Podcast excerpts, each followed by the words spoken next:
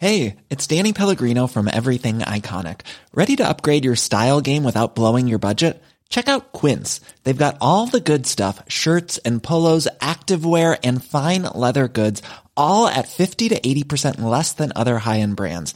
And the best part? They're all about safe, ethical, and responsible manufacturing. Get that luxury vibe without the luxury price tag.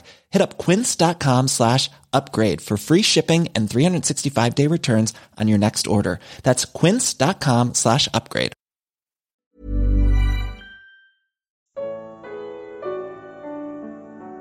Você teria coragem de desconfiar? Evangelho de Marcos. Comentário de Mari Persona. Como já vimos antes, um evento que se repete nos evangelhos ou parece duplicado tem razão de ser. Quando o Senhor disse que até que o céu e a terra passem, nenhum jota ou tio se omitirá da lei, sem que tudo seja cumprido, isso em Mateus 5,18, ele falava das escrituras do Antigo Testamento, porque o Novo ainda não existia, porém, permanece o princípio de que não existe coisa alguma na Bíblia que possa ser considerada supérflua. Um evento é apresentado do ponto de vista histórico em uma passagem e do ponto de vista moral em outra. Compare os livros de Reis e Crônicas.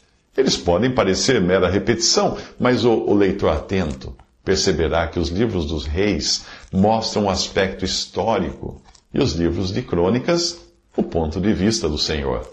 Ao ler o relato de Juízes capítulo 4, você encontra um Baraque tímido, acovardado em assumir a missão que foi colocada diante dele. Ele aparece agarrado, por assim dizer, à barra da saia de Débora. Se você for comigo, irei, mas se não for, não irei, diz ele, o medroso Baraque, em Juízes, capítulo 4, versículo 8. Mas quando você vai para Hebreus 11, nós temos o ponto de vista do céu. Apesar da fidelidade, do trabalho todo de Débora, é Baraque quem é citado ali na lista dos que foram lembrados por sua fé. Compare os eventos nos evangelhos com a menção deles nas epístolas.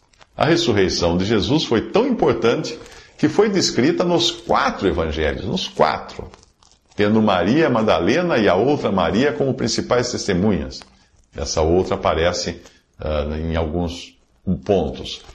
Mas em 1 Coríntios, capítulo 15, versículo 4 a 8, Paulo diz que Jesus foi sepultado e ressuscitou ao terceiro dia, segundo as Escrituras, e apareceu a Pedro e depois aos doze, a mais de 500 irmãos, a Tiago, a todos os apóstolos, depois desses apareceu também a mim. Teria Paulo se esquecido das mulheres? Não, não foi isso. Ocorre que nos evangelhos nós temos o fato, e nas epístolas nós temos a doutrina. E ali Paulo segue um princípio bíblico, que era adotado também pelo sistema legal judaico e romano, de não reconhecer mulheres como testemunhas. Você se lembra do que os samaritanos disseram à mulher que lhes falou de Jesus? Hum? Já agora não é pelo que disseste que nós cremos, mas porque nós mesmos temos ouvido e sabemos que este é verdadeiramente o Salvador do mundo. João 4, versículo 42.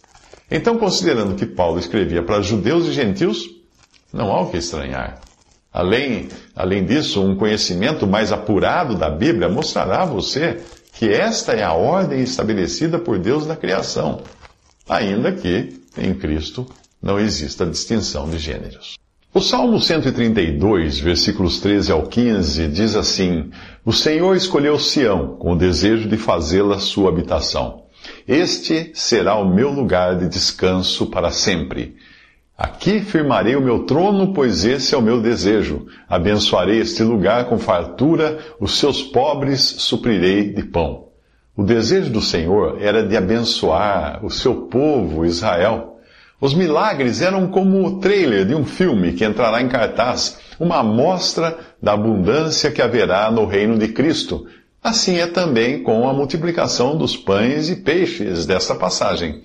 Jesus tinha multiplicado pães e peixes no capítulo 6 do Evangelho de Marcos, mas ali foi principalmente para os judeus. Neste capítulo 8, ele faz o mesmo, porém em Decápolis, que é região habitada por gentios.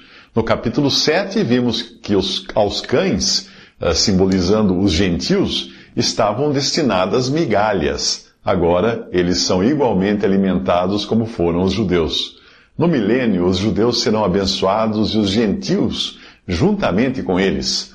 Na outra multiplicação, foram os discípulos os preocupados com as necessidades da multidão.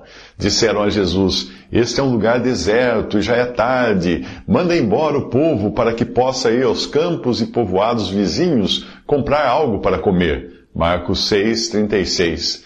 Agora, porém, é do Senhor que vem a preocupação. Tenho compaixão dessa multidão. Já faz três dias que eles estão comigo e nada têm para comer. Se eu os mandar para casa com fome, vão desfalecer no caminho, porque alguns deles vieram de longe. Marcos 8, versículos 2 a 3. Em Marcos, capítulo 6, a multidão tinha passado apenas um dia com Jesus. Agora, o povo já está ali há três dias. Lá, antes, Jesus ordenou aos discípulos que mandassem a multidão se sentar, mas aqui é ele quem faz isso. Antes, ele usou cinco pães e dois peixes. Agora, ele usa sete pães e alguns peixes pequenos. Cinco mil homens foram alimentados a primeira vez, sem contar mulheres e crianças, mas agora são quatro mil. Se antes sobraram doze cestos, agora sobram sete, sete cestos.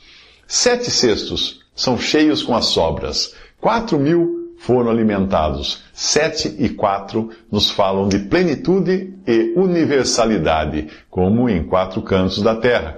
No milênio, o mundo todo será saciado.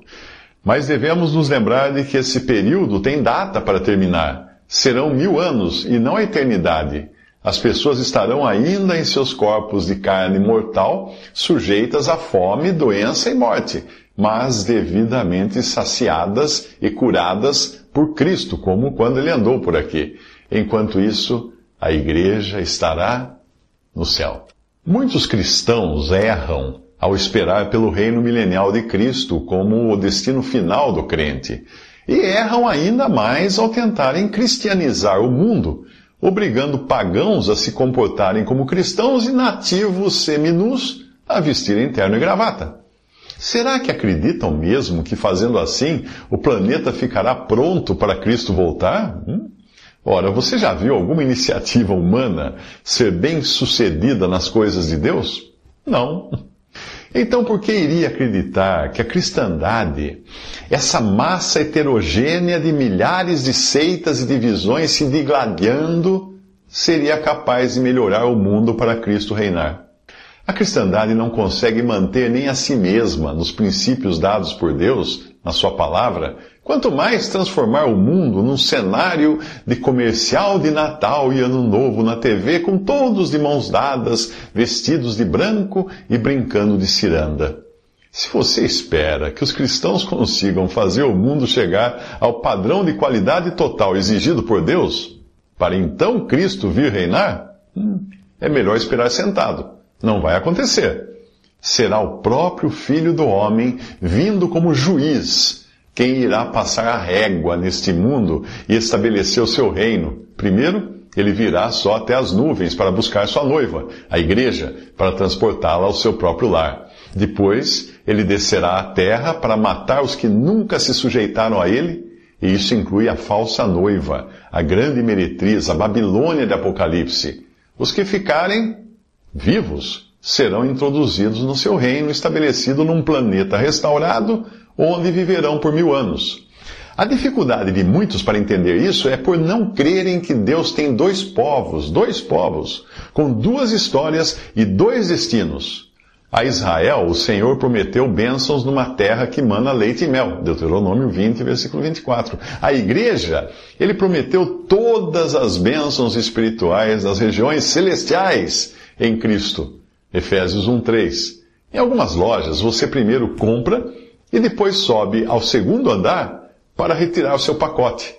Assim é com o salvo por Cristo dessa dispensação. O seu pacote de benefícios está no segundo andar, no céu, onde Jesus, o nosso precursor, entrou por nós, feito eternamente sumo sacerdote, segundo a ordem de Melquisedeque. Hebreus 6, versículo 20. Então, quando você lê dos milagres de Jesus, das curas e maravilha, maravilhas, Entenda que ele estava dando um recado para aquela geração de como será o mundo quando as rédeas estiverem em suas mãos, e não nas mãos dos homens. Teria sido assim se o tivessem recebido como rei de Israel, mas não. Preferiram dizer: Não temos rei, senão César. João capítulo 19, versículo 15. Jesus entrou no barco com seus discípulos e foi para a região de Dalmanuta. Os fariseus vieram e começaram a interrogar Jesus. Para pô-lo à prova, pediram-lhe um sinal do céu. Ele suspirou profundamente e disse: Por que esta geração pede um sinal miraculoso? Eu lhes afirmo que nenhum sinal lhe será dado. Então se afastou deles, voltou para o barco e atravessou para o outro lado. Marcos 8, de 10 a 13. Após alimentar milhares de pessoas, Jesus parte para Dalmanuta e os fariseus dali logo vão ao seu encontro não para parabenizá-lo pelo milagre dos pães, mas para prová-lo. Existem passagens na Bíblia que dizem para se colocar Deus à prova e ver se ele é fiel ou não. Ora, você só prova algo quando desconfia de sua veracidade ou quando suspeita de algum problema. Você teria coragem de desconfiar de Deus? Uma passagem muito usada para abrir os bolsos de incautos em igrejas evangélicas é Malaquias 3:10. Tragam o dízimo todo à casa do tesouro, para que haja alimento em minha casa. Ponham-me à prova, diz o Senhor dos Exércitos, e vejam se não vou abrir as comportas dos céus e derramar sobre vocês tantas bênçãos que nem terão onde guardá-las. O contexto, que começa no capítulo 2, é de uma mensagem dirigida aos sacerdotes. Eles deviam levar o dízimo à casa do tesouro, que era um dos, dos aposentos do templo de Jerusalém. Ou você achou que o profeta estava falando da tesouraria de alguma igreja evangélica? Hã? No capítulo 1, os sacerdotes são citados envolvidos em desvios dos dízimos trazidos pelo povo. Eram como os filhos de Eli, que roubavam a melhor parte dos animais ofertados pelo povo. O pecado desses jovens era muito grande à vista do Senhor, pois eles estavam tratando com desprezo a oferta do Senhor. 1 Samuel 2,17. Mas será que um crente em Jesus, que não é israelita, não vai ao, te ao templo sacrificar animais e nem poderia, pois o templo não existe mais, deveria pôr o Senhor à prova? O objetivo ali era ver que Deus iria abrir as comportas dos céus e derramar tantas bênçãos que nem teriam onde guardá-las. Malaquias 3,10. Tudo muito de acordo com as promessas de prosperidade feitas a Israel. Mas o que a palavra diz aos filhos de Deus herdeiros de bênçãos espirituais e celestiais? Nosso Senhor Jesus Cristo nos abençoou com todas as bênçãos espirituais nas regiões celestiais em Cristo. Por isso, tendo o que comer e com que vestir-nos, estejamos com isso satisfeitos. Efésios 1, 3, 1 Timóteo 6, versículo 8.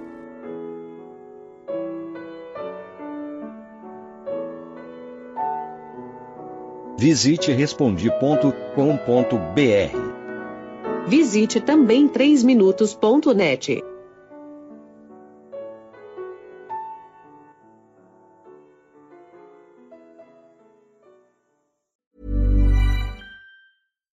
deserves the best, and there's no better place to shop for Mother's Day than Whole Foods Market. They're your destination for unbeatable savings, from premium gifts to show-stopping flowers and irresistible desserts. Start by saving 33% with Prime on all body care and candles. Then get a 15-stem bunch of tulips for just $9.99 each with Prime. Round out Mom's menu with festive rosé, irresistible berry chantilly cake, and more special treats. Come celebrate Mother's Day at Whole Foods Market.